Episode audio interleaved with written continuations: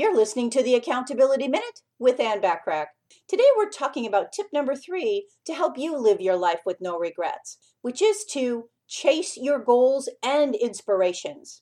One of the number one regrets of individuals who are on their deathbed was that they did not chase their dreams, their goals, and their aspirations. Being an already successful business person, you have probably already done quite a bit of dream chasing. And this is not a time to stop. If you have already achieved success, then you can now move on to your next level, whatever that is for you. Never stop chasing your dreams. It's a decision that you will not regret. Wayne Dyer said, You'll seldom experience regret for anything that you've done. It's what you haven't done that will torment you. The message, therefore, is clear do it. Develop an appreciation for the present moment Seize every second of your life and savor it.